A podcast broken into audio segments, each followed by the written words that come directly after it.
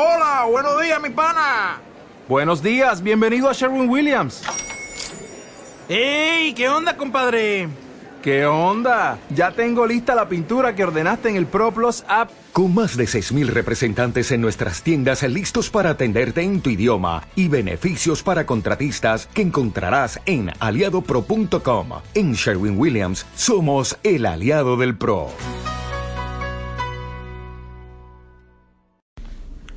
¿Saben ustedes que todos los... Normalmente la Torah tiene un tamaño de letra en toda la Torah? Hay unos, me parece, 20 lugares en toda la Torah donde las letras pueden ser o más chiquitas o más grandotas. Me acuerdo, por ejemplo...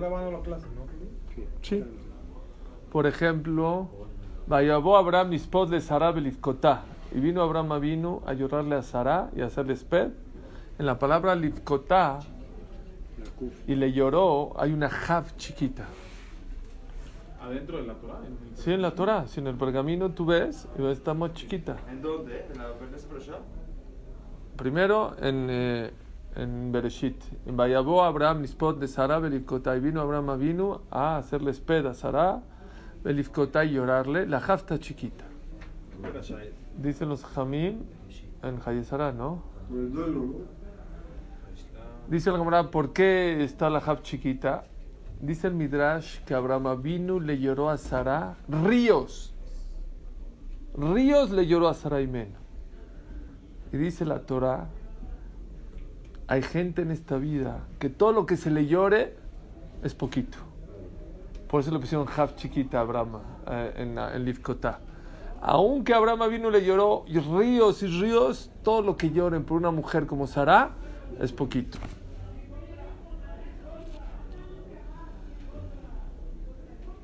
Vengo de dar un hereye del señor Josef John Mann. ¿Se acuerdan que venía junto con el señor Jamuz? El tercer señor. Sí. No me digas. Sí, falleció. El señor John Mann. ¿Mann? M-N? Ya sé quién es. Venían los tres. Sí, venían los tres. ¿Se acuerdan? Y hablé un poquito de... ¿De fallecer o qué? Sí, fui ahorita al esped de 7 días. Que le ayudaba al ayudante, ¿no? Entonces le dije ahí a sus hijos, que el señor Yosef Mann era como un brillante. Dice la Gomara de Masek Megila, todo cuando una persona...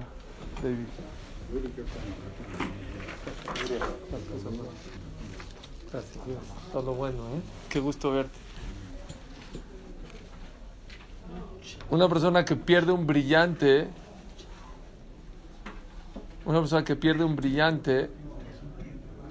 el brillante donde quiera que esté brilla, el que lo perdió es la persona. Cuando se va un brillante de este mundo hay que llorar. Hay que llorar, no por la persona si brillaba acá seguramente ahí arriba va a brillar. Sarai Menú seguramente brillaba allá, si brilló acá brilló allá arriba. Hay que llorar porque ese ejemplo, eso que podíamos aprender de esa persona viviente, se fue de nosotros. Stam, que sea Lilun Ishmatol, el señor Joman, pero 2 cualidades hablé muy importantes de él. Número 1, su humildad. Era un señor, Baruch Hashem, de edad avanzada.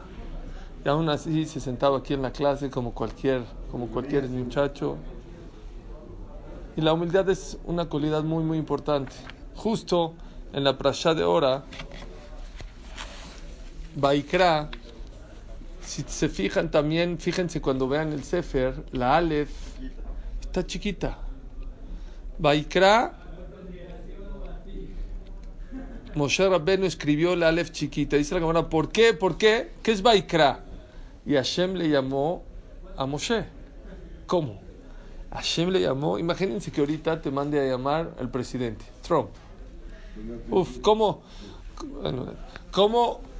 lo anunciarías a los 4 vientos, no? O el rey, o el Bill Gates te mandó a llamar. Uf, qué honor, qué rey. Moshe Rabenu, cuando Hashem le dijo, escribe Bikra, Hashem el Moshe, que yo te llamé, Bikra. No quiso poner Bikra. Quería poner Baiker. ¿Qué es Baiker? Así está escrito cuando Hashem hablaba con Bilam. Dice Baiker, como de coincidencia se topó Bilam con Hashem. Moshe le daba pena, por humildad, decir que Hashem lo llamaba a él.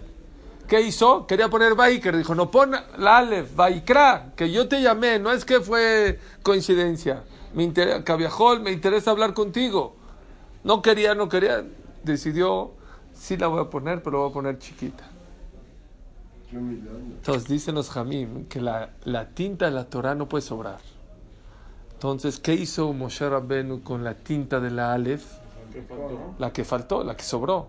Sobró una tinta porque no utilizó. En vez de hacer una Aleph, hizo una chiquita. Hashem le dijo, esa, ok, ya pusiste Baikra con Aleph chiquita, ok. Agarra esa tinta que sobró y póntela en la cabeza, en la cara. Y Moshe Rabenu brillaba. ¿Conocen ustedes el Moisés de Miguel Ángel? El escultor que lo pone con cuernos. No son cuernos. Moshe no era toro. Era luz que tenía. Eran 2 rayos de luz que Moshe Rabenu tenía. ¿A partir de ahí? Sí. Dicen que a partir, según este Midrash, a partir de ahí brillaba Moshe Rabenu a tal grado que el pueblo de Israel, cuando hablaba con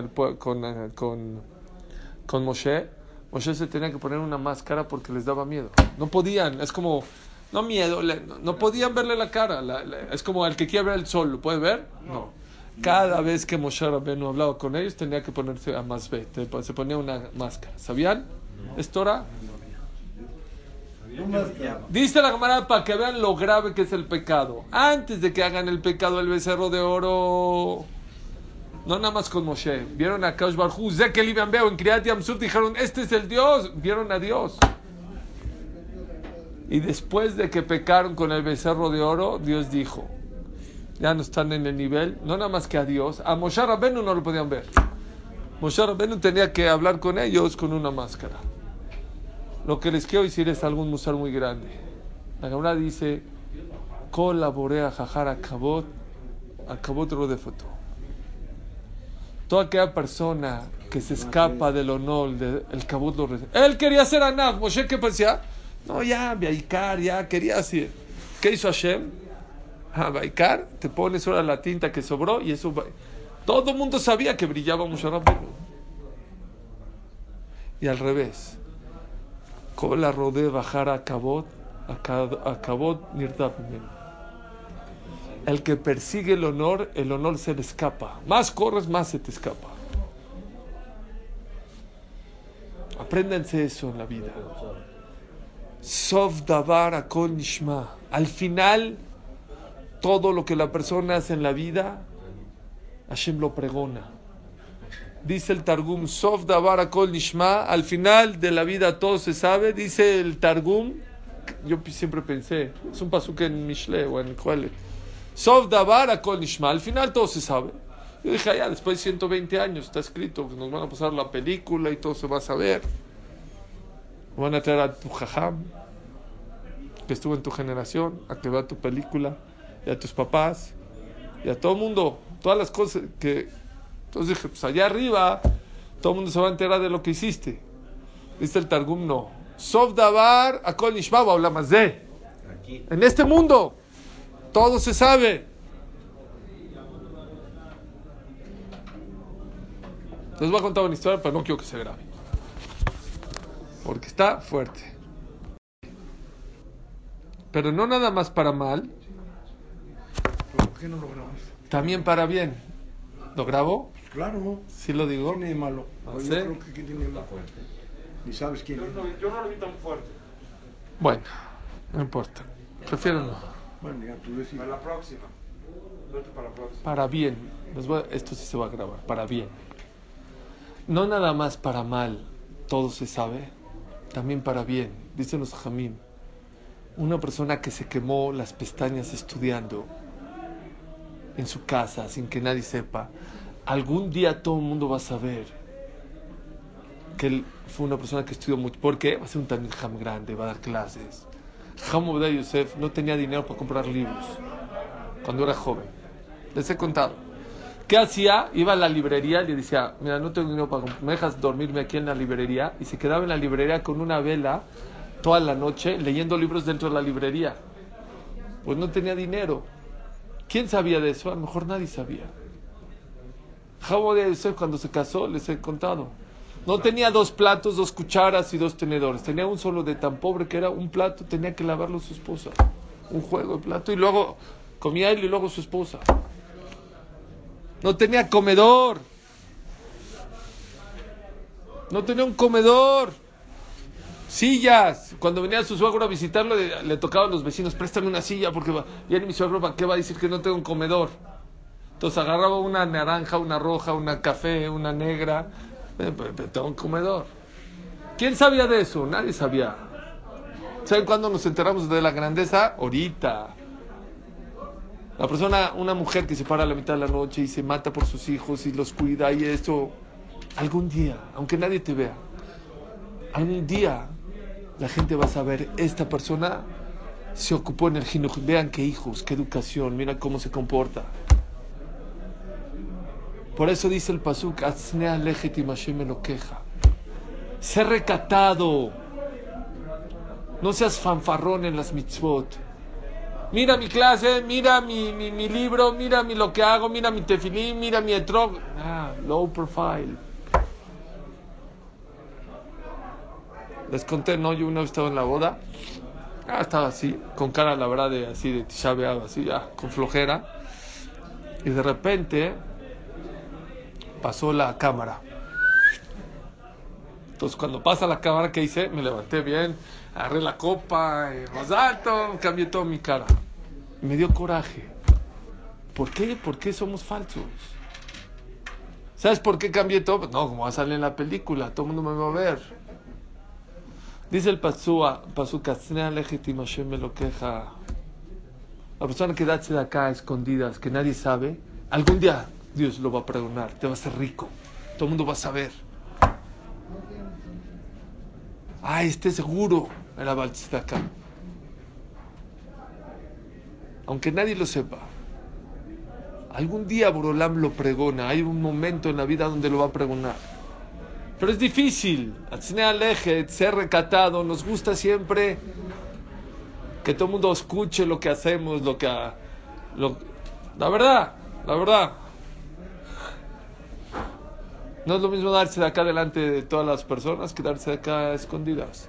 Aunque el Orjot Sadkim trae que equivale 1000 veces más cuando haces una mitzvah a escondidas, 1000, que delante de la gente. 1000 veces más. Pero a nosotros nos gusta que todo el mundo escuche, que hacemos, que hagamos, ven, motivación. El pasuk dice al revés, Asnea lejetim Hashem me lo queja, ser recatado a la hora de dirigirte con Boreolam. Dice Hamizratie, ¿cómo le haces? Está difícil. Dice, la solución a ese problema, ¿sabes cuál es? Pon una coma en el pasuk. Asne alejit, ser recatado. ¿Cómo? Y Mashem me lo queja. Vive con Dios. Fíjate que la cámara no es la cámara de video del fotógrafo el que te está grabando, es Boreolam. Melech Kaush Barhu es el que ve todo, el que escribe todo, el que escucha todo. Si tú vas y das $1000 delante de toda la gente ve los $1000. Pero Dios, ¿sabes qué ve? No los $1000. Que hace ratito diste otros 1000 y que hace ratito te bonificaron $1000. Y que otro te regresó y que el otro y la mina. Dios ve todo el paquete entero. ¿Qué prefieres? ¿Que vean aquí o que vean allá arriba? 1000 veces allá arriba. Ani Hashem, siempre que la Torah dice Ani Hashem, yo soy Dios, Neman leshalem schar, soy pagador, yo soy pagador, no te preocupes, no trates de impresionar a nadie. Si alguna vez quieres impresionar a alguien, que sea a ti mismo. Tú mismo impresiónate de ti mismo, no de los demás. De los demás no gastes energía, no gastes tiempo. Y es una de las cualidades que la persona tiene que buscar en la vida. La persona, de verdad, en la perasha de hoy dice cómo una persona puede demostrar si es una persona anab o no es una persona anab. Hay varias señales de una persona, cómo podemos darnos cuenta si es humilde. Humilde, ya hemos hablado muchas veces, no es aquella persona que se va arrastrando y con ropa rota. Eso no es humildad para la Torah. Es ser tonto en la Torah. Tener baja autoestima tampoco. En esta perashá habla del korban jatat. Hay varios tipos de korbanot, de sacrificios que la Torah habla cuando una persona peca. Uno de ellos, ¿saben cuál es? Cuando una persona peca sin querer. Por ejemplo, no respetó Shabbat sin querer, tenía que traer un korban jatat. Una persona comió en Kippur sin querer, comió hametz en Pesach sin querer. Tenía que traer un korban, un sacrificio. Dice la Torah algo muy bonito. Dice la Torah, hijo, lo tenía aquí. Siempre dice, una alma que pecó sin querer. Entonces dice, depende quién era. Si era el Cohen Gadol que pecó sin querer, pues tiene que traer un tipo de korban. Si era una persona normal, otro. Minkoladat Israel, pues otro. Vean cómo dice. Asher nasi yejetá. Beasat kol mitzvot Hashem elokav asher lo tasena b'shuega. Asher. Cambió la Torah. ¿Por qué dice la Torah asher?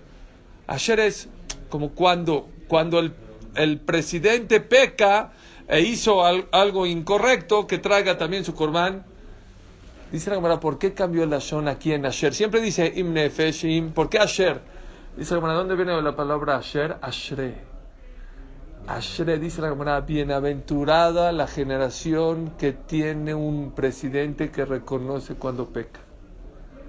Una de las señales, si una persona es humilde o no es humilde, que cheque cuando te equivocas en la pareja, cuando te equivocas con tus hijos, cuando te equivocas con tu amigo.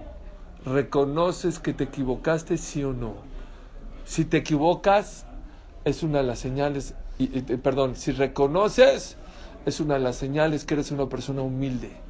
Si eres una de las personas que no puedes reconocer cuando te equivocas, no nada más eres una persona no humilde, puedes ser una persona soberbia, presumida, la cual Hashem dice, yo y él no podemos caber en el mismo mundo.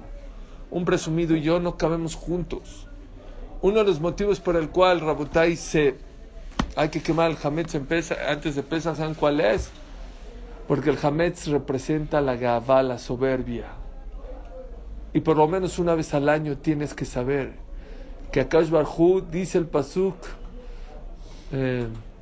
Tohabat Kol Gevalef. No nada más es azur, no nada más está prohibido. Es abominable la persona que es soberbia y presumida delante de Hashem. Afilu balev. Puede ser que delante de la gente no presumo, pero adentro de mí digo, ¡oh! ¡Uy, qué clase di! ¡Uy! Tohabat Hashem Kol Gevalef. ¿De qué sí se puede estar? Porque otra vez hablaste de una clase, supone que es algo bueno. ¿De qué sí se puede? ¿Cómo sí se puede? Te digo una cosa, ni siquiera en una clase tú puedes estar presumiendo.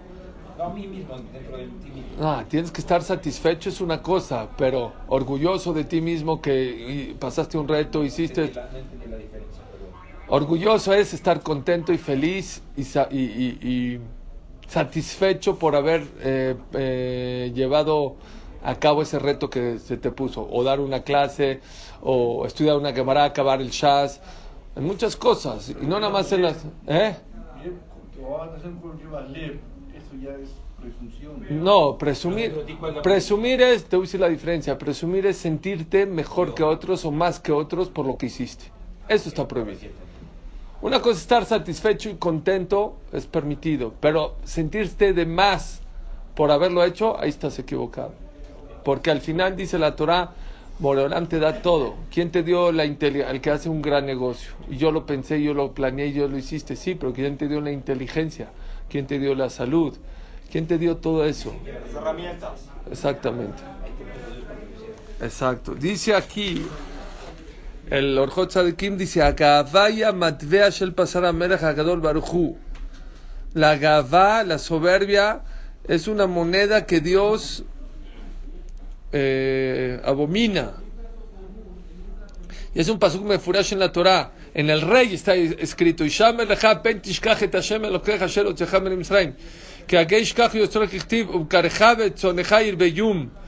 el pasuk, hay veces que vas a tener mucho bacar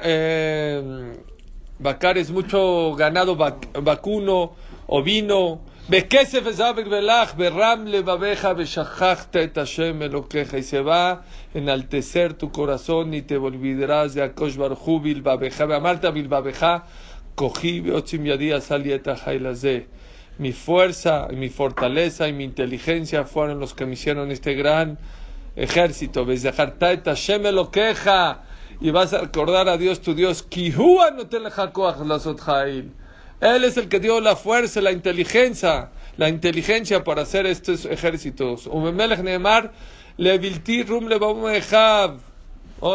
el rey, David Amelech, Shaul Amelech, que es el rey que todo el mundo tenemos que respetarlo, tiene prohibido presumir. Dice aquí, si al rey Dios le prohibió sentirse de más.